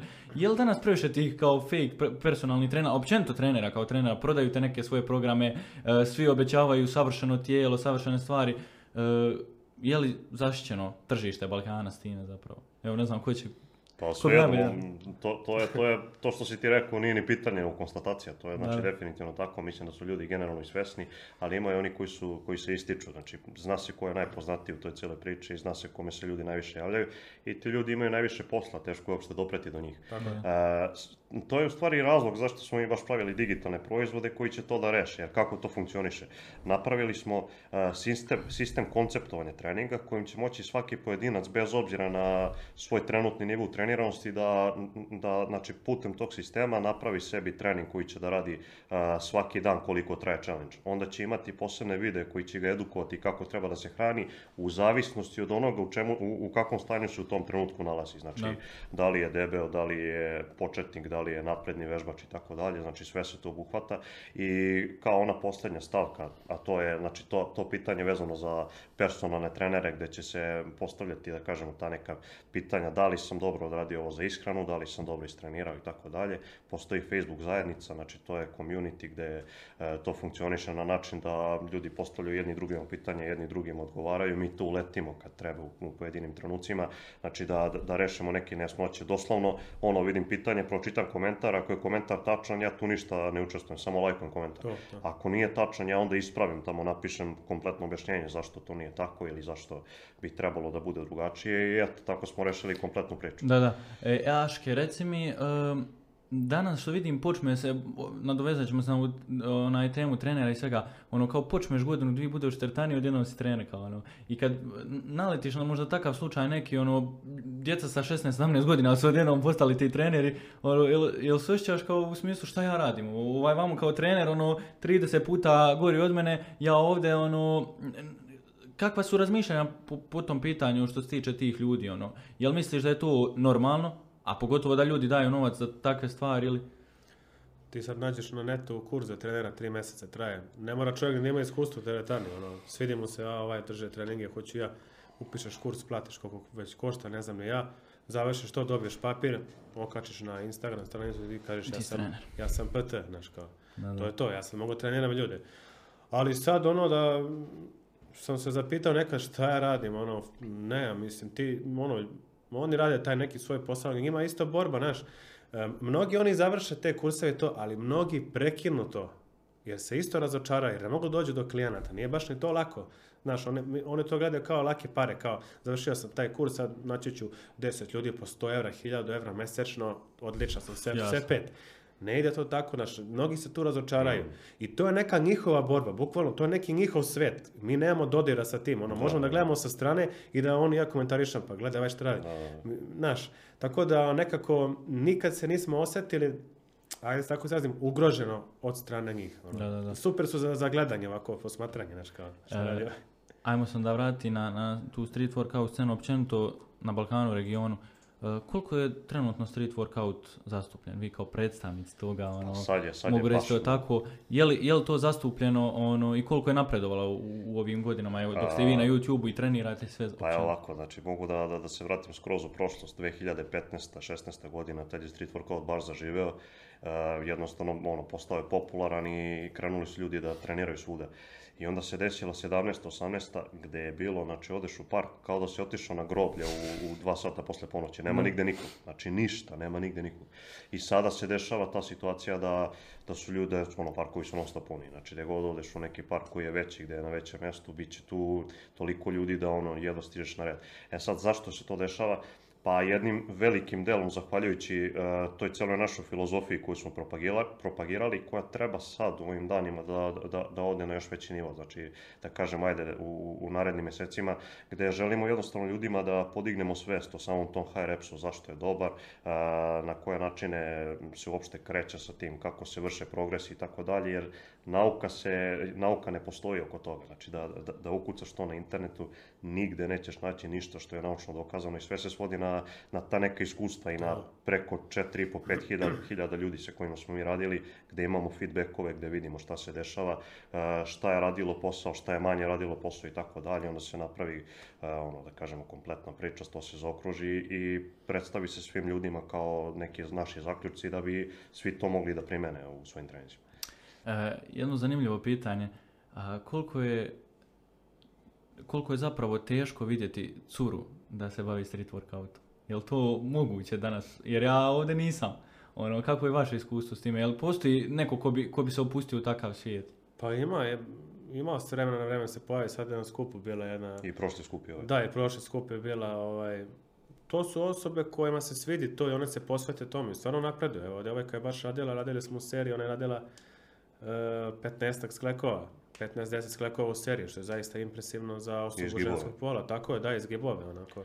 Izgleda neverovatno, znaš, ali Da, to, da, to je osoba koja to voli jednostavno i uživa u tome, to ono, svaka čast, nema šta. I odmah kad se tu nadovežemo na taj, na taj ženski dio populacije, općenito su nekako cure, mislim, e, eto, niste u teretani, ali općenito cure imaju taj nekaj, nekakav mindset kao ono, je, ne želim ići u teretanu zato što ću se izgraditi, dobit ću mišiće, kao odmah ću nabregnut. Koliko je to zapravo istina, ono, jer e, ljudi, općenito treneri pokušavaju to objasniti curama, Da, da, da. ali cure, ono, Da, da. udr- u, gorlo orlo, bukvalno, Da, da, da. znači, ne slušaju, ne, nećemo i gotovo, mi ćemo ostati tu, ješćemo uh, džankace, ali nećemo u teretanu. Pa to je, e, ono, jednom rečenicom, to je apsolutna glupost, ali e, razlog tome je zato što, ono, kad vidi muškarca koji radi biceps i vidi da mu je biceps porasto i ono što je najgore da ima venu ovako preko bicepsa, onda on ako uzme to da radi ko u dobiću i ja Ne, neću tako da znam. Ali, ali ovaj, ne, znači, to je samo manjak svesti, kad bi, kad bi bile svesnije, svaka devojka koja je njima idol što se tiče izgleda trenira aktivno, znači to smem da potpišem, nema šanse da im se sviđa neka anoreksična devojka. Tako da to je to. E, momci imaju taj neki stav prema tome kao ono, e, ba- baš su bile neke ankete kao ono, e, sad vidimo curu koja trenira, ne, meni je to kao odbojeno, ona je muško banjasta, ovaka, onaka, ono, pre- previše predrasuda po to tom pitanju. Previše, pre- previše se predrasude stavljaju možda prema curama koje treniraju, ono, u tom smislu, kao ra- radimo sve. Jer ima cura koja... Ako imaš Roni Coleman curu, razumeš kao, je onda tako. Ja, e, ali ne, u smislu, vid, ono, ima cura po TikToku upratim kao e, rade bukvalno cijelo tijelo i dobiju malo, ono, znaš, krenu, ono, se nabija što se kaže i kao ono, me, ne, meni je to odbojeno, ljudi stavljaju to nekako predrasude previše prema To tome. teško, čak ja mislim da mi se nikad nije desilo da mi bude odbojna devojka koja nije na steroidima. Znači to je granica, jedino kad krene koristiti steroide onda se baš nagruje. Devojka ne može mnogo da se nagruva ako ne koristi anabolike i onda, brate, baš da mi ne bude privlačna zato što trenira, to mi se nikad nije desilo. Da, da, da. E, reci mi, Jaške, idemo na suplemente. E, koji ti je ovako suplement koji bi ono na početku ljudima preporučio da koriste ili ono čisto da idu par mjeseci kao ono clean, bez veja, bez kreatina, ono općenito što se vrti stalno. Je li potreban suplement na početku da bi došao do nečega, nekog rezultata ili ono na početku bez ičega? Ne, ne bih preporučio početniku apsolutno nikakvu suplementaciju, neka zadržite pare za sebe ili nek roditeljima ostane u novčaniku. Vraćamo se na onu priču, kreni da treniraš, ono, sa, ojačaj malo tu, vidi za iskreno šta je dobro, loše, vremenom možeš da ubaciš neku suplementaciju, ali za to će doći dan. U početku, apsolutno ne treba se razmišljati o tom pravcu. Nije neophodna za rezultate, to je bitno reći. Koliko je kreatin zapravo potreban, ono što se, danas su kreatin e, previše napuhali, ono općenito kao, e, ako želiš da se napušeš, a ono da postaneš veći, Da, odmah mi, uzmi to, kreatin. to mi svi pišu. Za, Ono, uzmi kreatin. Kako je vaše razmišljanje po, po pitanju kreatina? Ne znam, koriste Pa, li kod vas onaj... Ja nisam to nikad koristio, ali ovaj, nemam uopšte loše mišljenje o kreatinu, zato što nikad nigde nisam čuo da je to loše. Znači, Da, nigde ispitan je jako puno. Pa to, pa nisam nikad čuo nikog da kažu, dakle od tih ljudi, ono, čije mišljenje cenim, da kažu da je, da je kreatin loš. Tako da, a, nama to ni ne treba, radimo endurance. Ma šta će ti više, brate, da, ne, zamisli dvojica. ne, Da. pričam performansu, Da, da, da. ne mislim na izgled. Znači, e, kreatin služi za neke ka- u kratkim vremenskim intervalima kad želite da ispucate punu snagu. Znači to su neki rep range od 1 do 3 ili recimo ko radimo neke eksplozivne potre- pokrete kao što je weightlifting. Iz tog razloga nama to ne treba, ali ja planiram u nekom trenutku da, da, da snimim video gdje ću raditi, testirat ću vratno kreatin 90 dana, zato što 30 je malo. Ja, 30. I, i ovaj, šta mi je tu cilj? Znači, dobro, naravno, merit ću i objeme, između ostalog, to je jedna od bitnih stavki. Neću menjati sistem treniranja, to je najbitnija Tako, stavka. bravo. Šta želim da proverim? Želim da proverim da li će mi se apsolutno snaga po- povećati, znači e, testirat ću recimo apsolutnu snagu na zgibu i na propadanju pre nego što krenem. Radit ću isključivo endurance i testirat ću kad završim. Ako mi se ne poveća, pa to znači da ne radi, znaš. Da, da, da. Eksperiment, klasičan, Da, da, da. Eksperiment. Novo e, poglavlje buduće knjize. Da, da, da. Da, da, da, da, da. testiranje. E, tu smo kod suplementacije, mišljenje o steroidima. Kak, kakvi ste po pitanju steroida? Ono, ko- sa, I sa znanjem, i sa iskustvom, i sa svim, bukvalno. Ne koristite to, naravno. Ne koristimo, ovaj, pa zna, znači ne, ne mogu da, nikad nisam rekao da neću nikada koristim, zato što znam dosta ljudi koji su stariji, koristili su nakon e, ono, tipa 45. 50. godine. To sam često čuo od njih kao da treba se koristiti, ali ja ne mogu da kažem ni da ću da koristim zato što nemam znanje. Tako da u ovom trenutku e, ja sam suzdržan po tom pitanju i verovatno se neću ni interesovati do neke 40. godine. Ja znam da ona sigurno neću do tada koristiti. A ovaj, e, za neke druge ljude, mnogo puta sam vidio da ljudi sebi ono, a, naude, tako što, znači, e, glup primjer, apsolutno, da čovjek nakon treninga uzme, pojede e, 100 grama nekog ultra slatkiša koji je pun šećera i onda poslije toga rokne insulin kako bi izvadio. Da, da, da, znaš, da, da, da, znaš, jednostavno želi da postigne da može da jede slatkiša, a na taj neki vestarki način da u- Ja. uklanja tu negativnu stranu.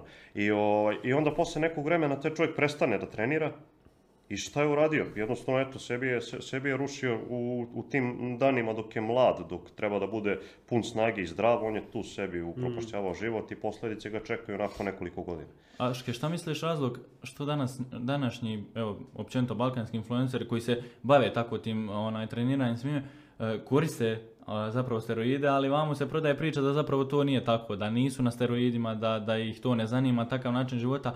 Jel to opet se vraćamo na te komplekse, jel to iskompleksiranost ljudi da ne, ne žele priznati da koriste onaj, kako se zove, steroide ili, ili š- kako je razmišljanje po tom pitanju tebe? Pa ne znam da kažem u nekog Pa ne sad, znam ni sad ja, fitness da- influencera jako da, da trenira i snima fitness klipove da koristi hemiju. Ne mogu Da znamo da koristi hemiju. Da, da. To, to, Mm, to ni, ono- ni ne znamo za Mm, to. Ne, ne A e, razlog bi bio da su, da su kompleksi. Pa apsolutno, mislim, šta, pa šta može drugo da bude? Čim e, koristiš, a nećeš da kažeš, znaš. Da, da. Znaš, ali to je loš primjer za ljude koji hoće Jeste. početi. I onda se oni ugledaju Da, za- i dolazimo do da. tog problema gdje se lju- djeca zapravo početnici, ma i oni srednji koji treniraju, kao je vidiš na Instagramu lika koji je pod e, ekstra osvjetljenjem, Da. pod ekstra Da, pumpom, da. uz to koristi suplementaciju, steroide i dolazi do toga da tebe pucaju kompleksi, Da, razumiješ? da, da. Pa m- meni se dešavalo konkretno da, eto, to je najčešći komentar koji je loš za mene, kao ne, ne- da nemam srednje rame, znaš. I oj, a šta bi bilo da imam? Razumeš, onda šta? Pa onda na steroidima sam, razumeš? I onda imam srednje rame. I je li to dobar primjer ili je ovo dobar primjer? Tako da, apsolutno što se toga tiče, jednostavno treba ti mladi narašti da, ne, to je teško reći kao kako ti da prepoznaš koga treba da, prat- da pratiš i ko stvarno 100% nije na hemiji. Naprimjer, ja to otprilike sad mogu da znam na osnovu progresa u snazi i na osnovu izgleda. I u suštini pogodim uvek, znaš, ono, kao ko je, ko je na steroidima, ko nije. Ali ti neki mladi ljudi koji te počinju da, da, da treniraju šta mogu da preporučim da gledaju nas i ono, Tako. jedino za nas mogu i da garantuju. Pa realno, da znam za nekog drugog. Onaj, Da, e, reci, reci.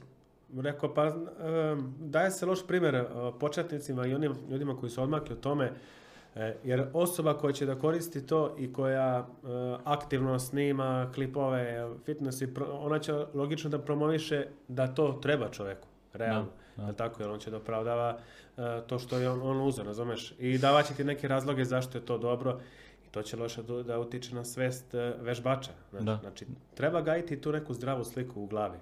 Znači, trebamo sve da jačamo, sve da poboljšamo. Znači, da probamo na taj neki naš prirodan način da budemo jaki, funkcionalni, spremni. Kapiraš? A nemamo da potežemo za nekim čitovima. Kao kad ideš igricu, pa Da. kup sam čit, aj sad kao igram GTA, da evo daj mi tank, daj mi helikopter, kao šta, osvojio sam grad. Pa ne, ajmo polako čoveče. Korak po korak. Znači mora korak, ne može ništa, kao što kreneš bre onaj svojim stvari, ne može da jedeš kifla da imaš dobar stomak, je, znaš, ono, neće ti, neće ti steroid dati bre dobro telo, neće Da. ništa, čoveče krene da treniraš, polako bre, doći će sve bre. E, bar meni je najveći neprijatelj osvjetljenje. Kakvi ste vi po tom pitanju? Osvjetljenje? Je li os- da.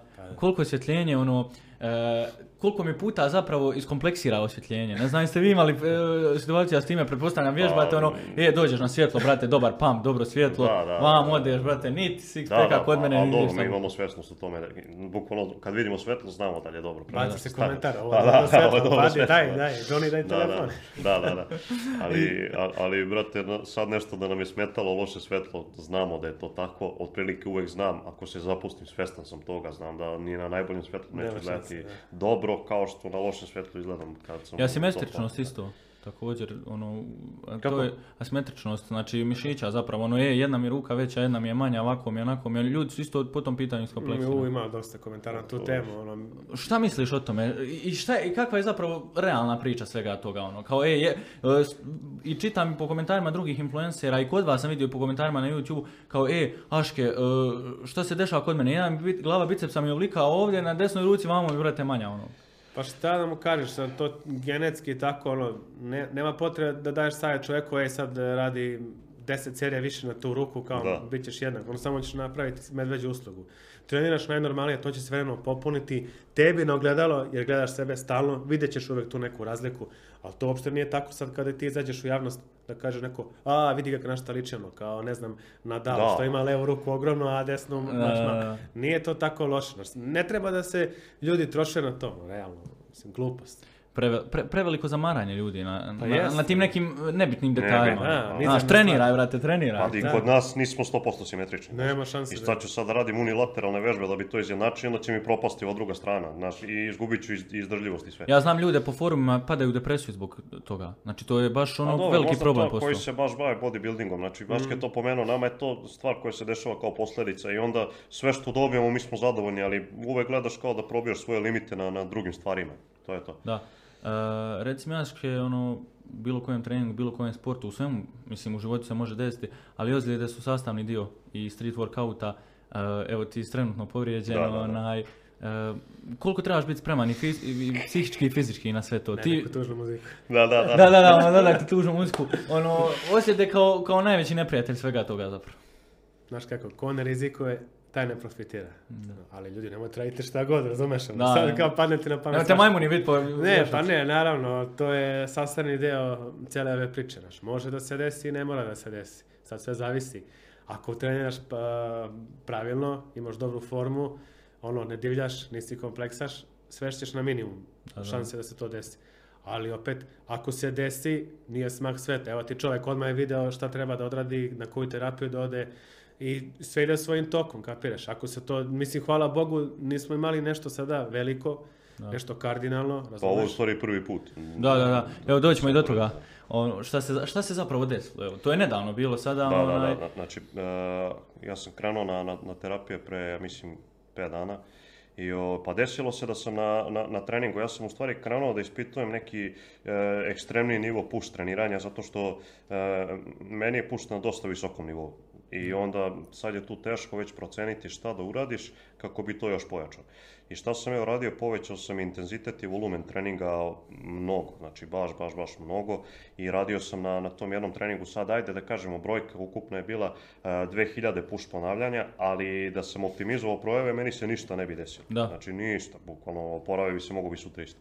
Ali brojeve ponavljanja uopšte nisam optimizovao, radio sam dosta velike, voli- velike brojke i desilo mi se da sam na, prvo, prvo, prvo me malo zabolelo. Da. Ja rekao, nema veze. Da, I onda sam osjetio, bukvalno, kad sam krenuo da radim a, trening, znači, to je bio taj trening koji nisam prvi put radio, nego već sam ga radio pre toga.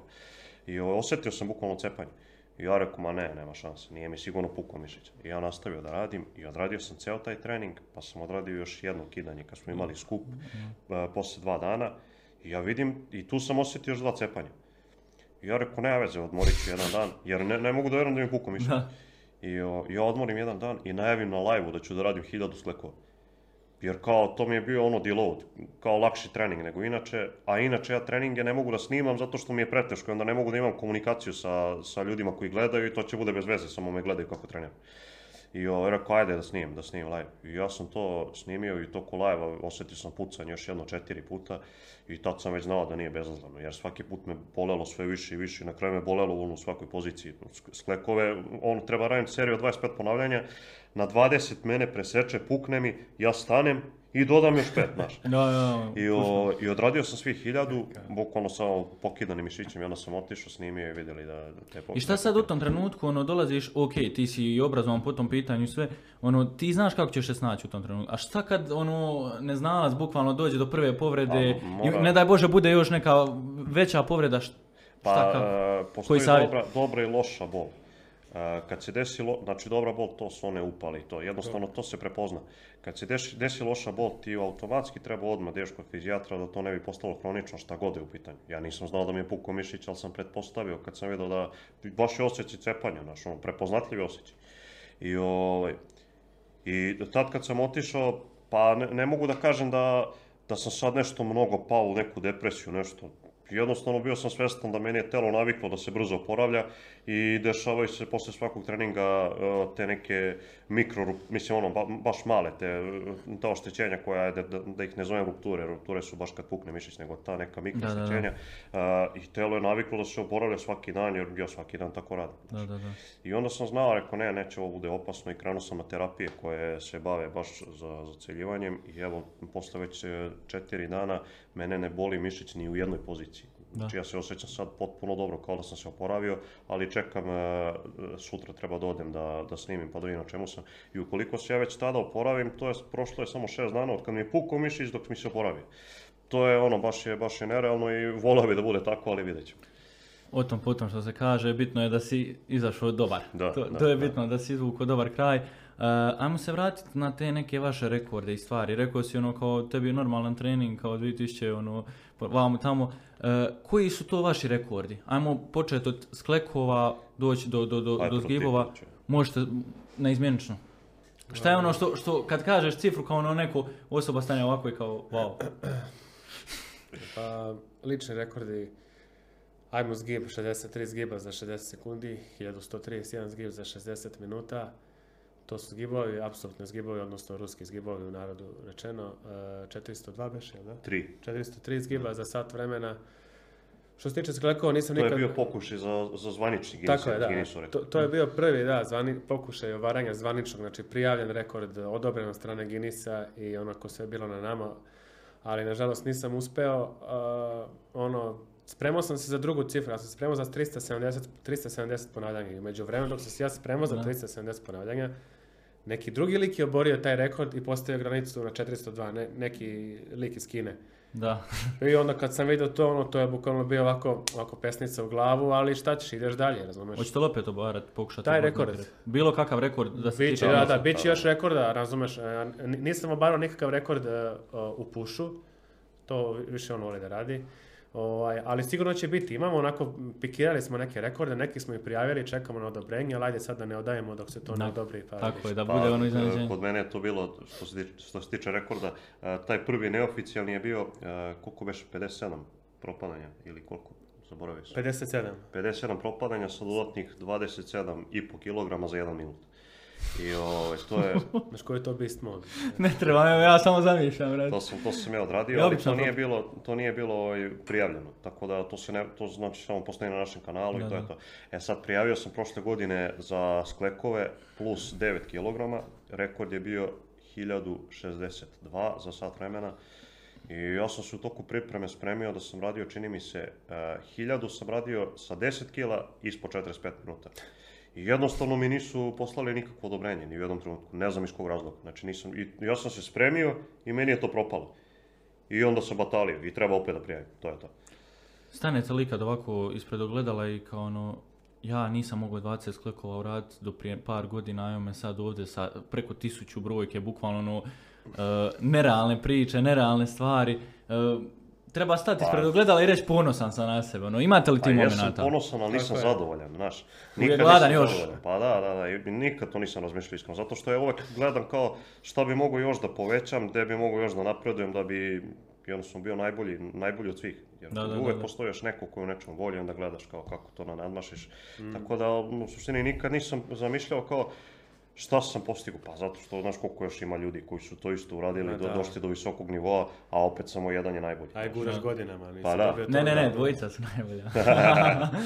Onaj, recite mi, koliko vam je YouTube promijenio život? E, I evo vidite, i danas došli ste ovdje u Mostar, znači djeca, ljudi e, u treningu, svi dolaze, slikaju se, prilaze, pozdravljaju. E, taj način poštovanja je izrazito ono, poseban, pogotovo zato što promovirate tu neku zdravu priču, znači Da, da, da, da. zdravog života, e, zdrave komunikacije, općenito, znači bez ikakvog toksizma i svega, ono, pretpostavljam da je imao jako veliki utjecaj u vašem životu.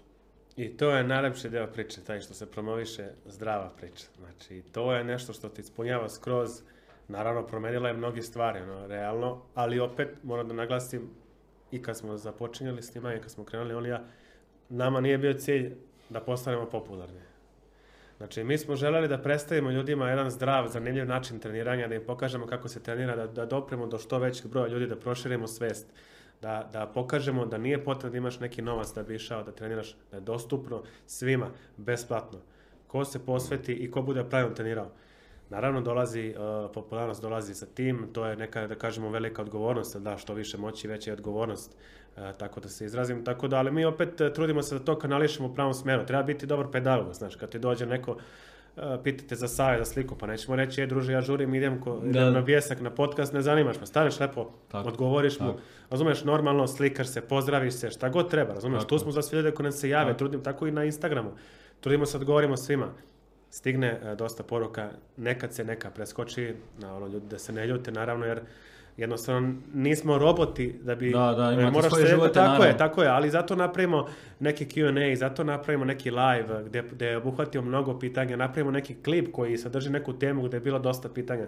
Razumiješ, znači Da. svima hoćemo da izađemo u susret i da širimo tu zdravu svest. Popularnost je sekundarna, kao i izgled u treniranju. E, tako je, slažem se naravno po tom pitanju. E, recite mi, također s tom zdravom pričom YouTube-a e, ste organizirali dosta skupova u street workout parkovima. Samim time dižete i svijest street workouta. Evo, vi ste u Srbiji, dižete street work e, u, u Srbiji jednostavno. E, je li vam drago, mislim naravno, pretpostavljam da je puno srce kad vidite pe, je 50 ljudi došlo na taj skup da trenira, s vama odradi trening, ono, vi ste zadovoljni i ispunjeni taj dan. E, koliko je zapravo to dobar osjećaj? Pa to je ono možda i najbolje osjećaj, pogotovo kad vidiš ljude koji s- prate sve, upoznati su sa kompletnom filozofijom, znaju ono sve što sam ja ikad izjavio i kad pričamo međusobno. I da, stvarno, stvarno je dobar osjećaj, nema to šta, bilo je dosta skupova i uvijek je bilo mnogo ljudi koji su dolazili.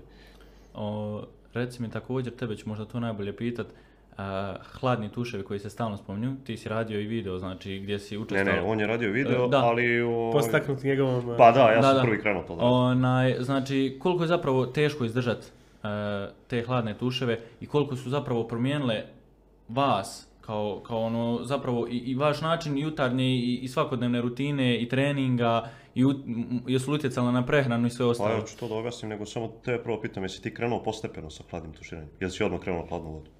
E, krenuo sam odmah hladan tuš, posle toga išao top. Pa eto, znači tako sam ja. Tako da e, ono što bi bilo pametnije za svakoga mi nismo radili. Prvenstveno to. Znači trebalo bi da kroz neki određeni period od desetak dana se voda postepeno e, spušta na sve hladniju i hladniju temperaturu i onda se krene. Ja sam jednostavno odradio uh, Vihofovu metodu disanja koja ti jednostavno povećava ti budnost da se ti u tom trenutku osjećaš da si spreman da ideš u rat, a ne da se tušira hladnom vodom. To, to. I, ovaj, I samo sam preseku, krenuo sam se tuširam i sećam se da mi je, pošto sam zapisivao svaki dan, ono, kako sam se osjećao i to, znam da je 15. dan, nisam verovao da je, to, da je to ista temperatura vode koja je bila na početku. Jednostavno, toliko mi izgledalo da mi je toplije da ne mogu ti opišem. A, navikneš se i bude ti to tako, Sad to što si me ti pitao, to je neko razmišljanje čovjeka koji e, jednostavno se time nije bavio da je pokušavao da se navikne. Da. Kod nas, kad, kad smo se kupali u hladnoj jadi, ne znam da se sjećaš, došla su dva Da, dečka i da, pitali da, su nas kao koliko ste najviše izdržali pod hladnim tušem. I mi kao, pa što bi, brate, izdržavali, ono, tuširamo se koliko treba, znaš. Ja. I ovaj, e, u suštini to je, to je nešto što pruža, da, da kažemo, možda čak i najbolja stvar koju neko može da radi za sebe kako bi imao a, celokupno bolje telo. Što se tiče unutrašnjosti, Da. znači cirkulacija krvi, samo srce i e, vene i sve ostalo kako će da funkcionišu, a sa druge strane imat ćemo e, jači imunitet i imat ćemo bolji oporavak što je prvenstveno nama bitno, jer nama je cilj da se što brže oporavljamo, a ne da imamo, da kažemo, ono, samo da odradimo trening pa da nam sve bude perfektno. i Samo Znači, benefiti su da tu opera. zapravo. I Benefiti stres, znači stres, ono što je danas jedan od velikih uzroka mnogih bolesti. Stres. Postaje, ajde kažemo se izrazimo najprostije, postaješ otporniji na stres. Znači jednostavno treniraš telo na te, za te neke Ekstremno. šokove, razumeš te neke šokove, skokove adrenalina i tako dalje i sutra kad se nađeš u nekoj situaciji, ne znači da si otporan skroz full, ali, Da. ali ćeš to podneti mnogo bolje nego pre. Znači, da kažemo, postaješ malo otporniji na stres, ono, realno, mnogo benefita ima, mnogo benefita. E, u tom eksperimentu, naravno, ljudi moraju da shvate, kao što on rekao, najbolje pročitati Wim Hofu knjigu, on je tu lepo opisao kako da krenete, šta je on pro- proživljavao i tako dalje. Ali prvih 5, 6, 10 dana neće biti lako, naravno. Ja sam, ja sam prvi put uh, potopio sebi cijelo telo, bukvalno od glava skre... I koje su misli koje prolaze kroz Ali nema potrebe, glava uopšte ne potrebe se dira, realno. Benefit se ne razvija od glave, znači tek ode negde ispod. Uh, u tom trenutku zaboraviš na misli. Znaš. Ja sam, ja sam spremao baš, ovaj, Jelena me snimala i ja sam joj rekao, rekao sad ima scenariju kad bude krenuo naš da ide voda. Da će pričaš, Ja ću da pričam nešto i, i kreće voda, znači na hladno, ono, ja počinjem onako, ono, ono disanje. Hiperventilacija, Tako nema Da, da. kontrole Da, da, da. I telo se fokusiralo da preživi, kapiraš kakve misli, kakvo pričanje, znaš, Da, i da, ona, da, da, da. ona me onako gleda i izviruje si kao, si dobro, znaš. Znači, to je takav šok bio. Ali ono što se kaže, vremeno ti bude bolje. Tako da, dan s dan sve se više navikavaš i što kaže on, 10. tamo, 12. 13. dan ti razmišljaš, brate, šta je Da, ovo? da. A, ovo je mlako, brate. Ali, glavno. znaš, ono, a krenuo sam baš posljednji dan januara je bio, ono, nije da je bila Da, da, topla da, voda, znaš, da, da, baš da, da. Bilo je baš hladna voda u, u- tim periodima i mi smo išli posle toga i ono, potapali smo se u hladnu vodu ovako celi i to nam je, to nam je prvenstveno dobro iskustvo, ovako zanimljivo je. Navikneš telo da, da ti kad je ovako hladno na polju, a, to je dosta manje ekstrem i onda brate, naš, ono, manje osjećaš i samo tu hladnoću.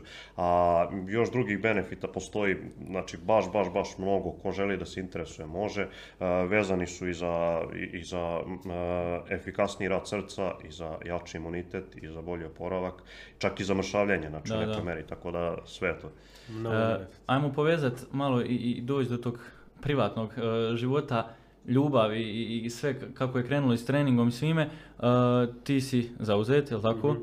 Ti si u... Ja, ja nisam Ti nisi, ti znači imamo slobodnog, imamo slobodnog ovdje, onaj, kako se zove, tako da, onaj, reci mi kako je zapravo, reci mi zapravo kako je onaj, e, i koliko je teško i koliko te zapravo cura razumije, znači u tom smislu imaš trening, imaš posao, imaš obaveze, sve to trebaš povezat, ono, jel prihvatila ona takav tvoj način života? Sada mogu da kažem da funkcionišemo onako savršeno kao neki deo automobila koji ne može jedan bez drugog i koji podržava jedno, jedno drugome u svemu tome. Naravno, u početku je bilo turbulentno, ovaj, smatram da svako može naići na taj period i potrebno samo vreme da se ispeglaju neke stvari, ali sad jednostavno imam punu podršku uh, u svemu tome što radim, punu podršku i na a, svom privatnom nivou i sve ostalo, osjećam se nekako sa te strane oslobođeno, u smislu nemam barijeru, nemam neku misao pozadnje koja će mi, naš, ono, gdje će da me grize save za nešto, znači skroz sam ovaj, e, na, na mestu i onako ne osjećam, ne osjećam neke barijere. To je. Jel ti znači takva podrška, ono, kad, kad si na tim momentima gdje visiš, ono, i imaš tako nekoga kako te lansira, fiš, ovako. Pa kako ne, ono, to ti daje dodatni boost, ono, raketni pogon na svašta nešto u životu. Mislim, A št- mislim, to, to, svim, to, to će svima da dobro da dođe. Da, da, da, Prije ili kasnije svako će doći u tu situaciju i, i onako daje ti na moral ekstra. znaš. Da, a šta ćemo s tobom? A ti si, Ništa. ti si tu još, Siro, ti držiš Ivka i, i to je ono ljubav najveća po tom pitanju. E, voliš li putovati? Općenito volite li putovati? Vidio sam ono da, da, da vas ima onaj, kad stignete, kako uskladite sve? Kako u takvim danima kad putujete, evo sada na primjer, uskladiti trening, uskladiti prehranu, izdržati sve to zapravo povezati da to ispadne onako ono sve super. Da, da, Pa- da, da ne osjećate tu neku promjenu. Da, da, da. Po putovanju, ajde ja ću, pa ću on, on ima tu dosta više iskustva. E, Pa generalno ja mislim da je poenta života čoveka da putuje što više, zato što To. to, je nekako najzanimljivija stvar koju možeš da radiš, e sad šta ti tu treba? To je najveći problem zašto ljudi to ne mogu, jer im treba slobodno vreme i treba im novac. Znači te dve stvari je teško uskladiti, većinom ljudi imaju samo jednu od te dve stvari i onda zato ne mogu mnogo putuju.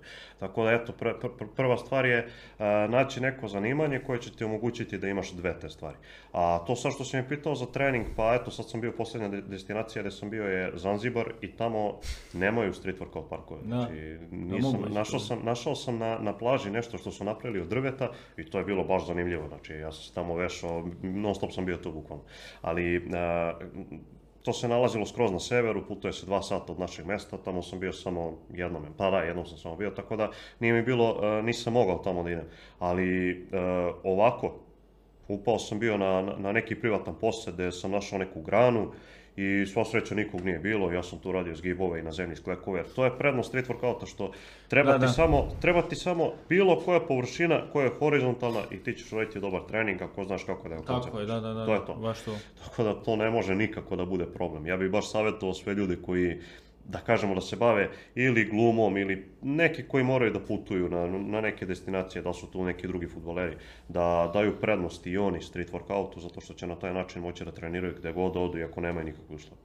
Ti, ti imaš također iskustva puno po pitanju Pa putovanje je jedna od najboljih investicija koje možete napraviti u, u svom životu, jer to je nešto što vam osta- ostaje u sećanju do veka i rado se sećate tih stvari, tih nekih kultura, građevina i tako dalje. Ovaj, dok, do korone, bukvalno se nije pojavila, um, baš cijelenom sam obilazio mnogo tih evropskih destinacija i jednostavno što kaže on, to, to je neka neka a, posebno nova dimenzija kad ti odeš u taj neki grad, ono ne znaš ništa, šta si, gde si, ali osjetiš se lepo jer si došao na neko novo mesto. Znači, još ako nađeš, i ajte nek, taj neki park, ono, realno, po Evropi. Su- Pa jeste, sad smo bili u Budimpešti skoro, e, išli da snimamo klip, ono, park ti je da ti pamet stane. Znači, san snova, što se kaže, raj, kapiraš, znači, šta su ljudi napravili, bukvalno primjer, primjer za celokupnu teritoriju, ne znam, ono, Srbije, sigurno ne znam u regionu, vjerojatno ima neki dobar park, nismo bili. Ovaj, ali nebitno, putovanje, vrh stvar, stvarno nađete vremena, izdvojite malo novca, obiđete neki grad, neku metropolu na 3, 4, 5 dana, nezaboravno iskustvo. Stvarno lepih trenutaka može da se proživi tamo. Išao sam recimo, u, to, mi uvijek, to će mi uvijek ostati sećanje, u, Portugalu sam bio, u Lisabonu, i sad tamo našao neto kao najzapadniji, najzapadnija tačka Evrope, kao odeš neki vidikovac, i ono neka kao stena, ima neki spomenik, bukvalno dole neka litica, ono ne znam, 50 metara, nema ništa, bukvalno ovaj Atlantski okean i kao tamo ti je, ne znam, ono na šta gleda, Severnu Ameriku, Srednju Ameriku. I ti se osjetiš baš onako impresivno, znači nema dalje posle toga. Bukvalno kao da si na kraju sveta. Ono, Da, da, da. kao ono, ravnozemljaši, kao plus, Da, da, da. i onda vidiš tu dole ne, ovo neka plaža, pa se nekim kozijim stazicama do plaže, pa dolaziš do okeana, okean leden, pa ti u fazonu, ma ako sam došao do ovdje ima da uđem, da je minus, ne znam koliko. Baš, baš lepa priča. Nisi li- tad nisi bio iskusan sad. Kako je, tuširanjem. ono- Poštuju li i u drugim zemljama tu tradiciju street workouta? Koliko je zapravo to implementirano tamo? Pa, implementirano je onako možda više nego kod nas, zato što imaju mnogo bolje uslove. Da, ja. Mm. I onda čovjek će poželjeti da ode tamo. Da, U da. Barceloni ima park koji je tamo more 10 metara od parka. Ogroman park. To je savršeno. Savršeno. Savršeno, bukvalno. A vreme non stop ono plus 20. Da, da, da. Znači, ono, realno imaju ljudi, uh, očigledno su imali, uh, kako sad to da kažem, da, je, da ne urede nikoga, uh, prave ljude koji su i razmišljali o Da, da. dizajnu parka, o mestu gdje će biti park, Svemu zapravo. spravama i tako Kako dalje. će da budu napravljene. Znači, To je Da, da, da, da. Tako, njima je bio cilj da mi tebi i svim ostalim žbačima napravimo funkcionalan park. Tačka, nema dalje. Da. E sad, ko odstupi od toga, pa poželi nešto drugo sa strane, e onda se naprave sprave koje se rasklimaju za godinu, dve, ko, kojima opada farba, koje nisu funkcionalne, gdje je predebel, predebeo hvat i tako dalje. Znači, mi imamo onih parkova koje viđamo ovdje. Uh, obišli smo sve teme, ali evo za kraj možda da, da poručite, šta bi poručili svima onima koji vježbaju, koji se uh, žele početi baviti vježbanjem, treniranjem, šta je ono što bi im dali savjet možda gdje ste vi griješili prije i na, da oni nauče zapravo na vašim greškama? Pa, ja ne vidim sada da sam imao bilo kakve greške vezane za treniranje. Znači, kroz- cijel taj proces nisam ništa uvideo, ali znam šta je najveća greška kod ljudi generalno. Znači, to je greška koja je e, mnogo veća od svih ostalih zajedno. Da. A to je nedostatak kontinuiteta. E, Znači, kontinuitet disciplina. je nešto, pa da, pa dobro, disciplina je o- o- ono što se radi da bi se održao kontinuitet, ali to je, on, to je nešto najbitnije, da se trenira e, u kontinuitetu, da se ne prave duge pauze, jer evo sad koliko nas dvojice treniramo, znači, m, kod nas nema, ne- nema nikad pauze veće od ono dva, eventualno tri dana, nekad kad se desi, to mi deluje kao da nisam trenirao mjesec dana. E, to je, to, to je, da kažemo, najveća greška koja se provlači i početnicama bih rekao da mm, zamka u koju upada je oni koji, da kažemo, imaju bolje predispozicije, više jedu pa se nagruvaju e, kroz neki kraći vremenski period. I šta se desi? Onda kao, pa dobro, lako sam se nagruvao, sad ću da malo da stanem i onda prestane mjesec, dva, pa onda trenira i kao, pa evo, vratio sam se za četiri dana. I on će dobe kada tapka u mjestu, znači neće napraviti progres od toga što je napravio ta 3-4 mjeseca. To znam dosta primjera, tako da, Da, eto, da, da, to, da, te dve greške. I razvije se disciplina. Da. Šta je disciplina? Disciplina je ona stvar koja te natjera nešto da završiš Da. što si započeo. da.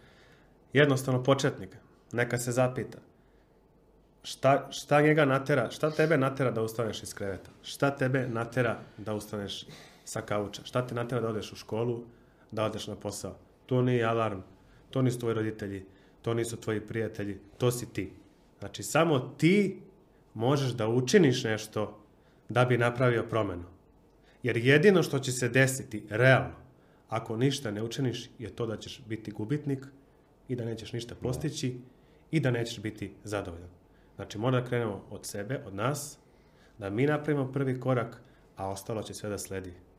Kratko i jasno. Ovo nije nikom mogao bolje da objasni, ko što ga je brat Raško objasnio.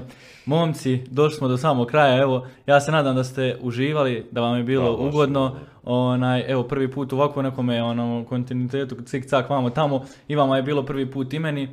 Kakav vam je Mostar? Jeste ono, onaj, izašli ste iz Beograda, Pa, došli ste u manji grad, Saznali smo da je, da je najtopliji grad u Evropi, što da, je bilo baš... a Neretva najhladnija rijeka. Eto. Tako da, Kako mogli smo klip snimati, a? Da, da, e, da, da, ja sad da, kontam da. pričate mi o tim ekstremnim hladnoćama, ja rekao pa šta je vama da problem u. Neretvu da uđete ispod Pa starog mosta, šta je to malo sekunda bukvalno. Da, nije problem. bukvalno. Još dobar ambijent pozadina. Bukvalno, gdje ćete bolji klip da napravite nego tamo? Da, da, da, da. Imate vremena.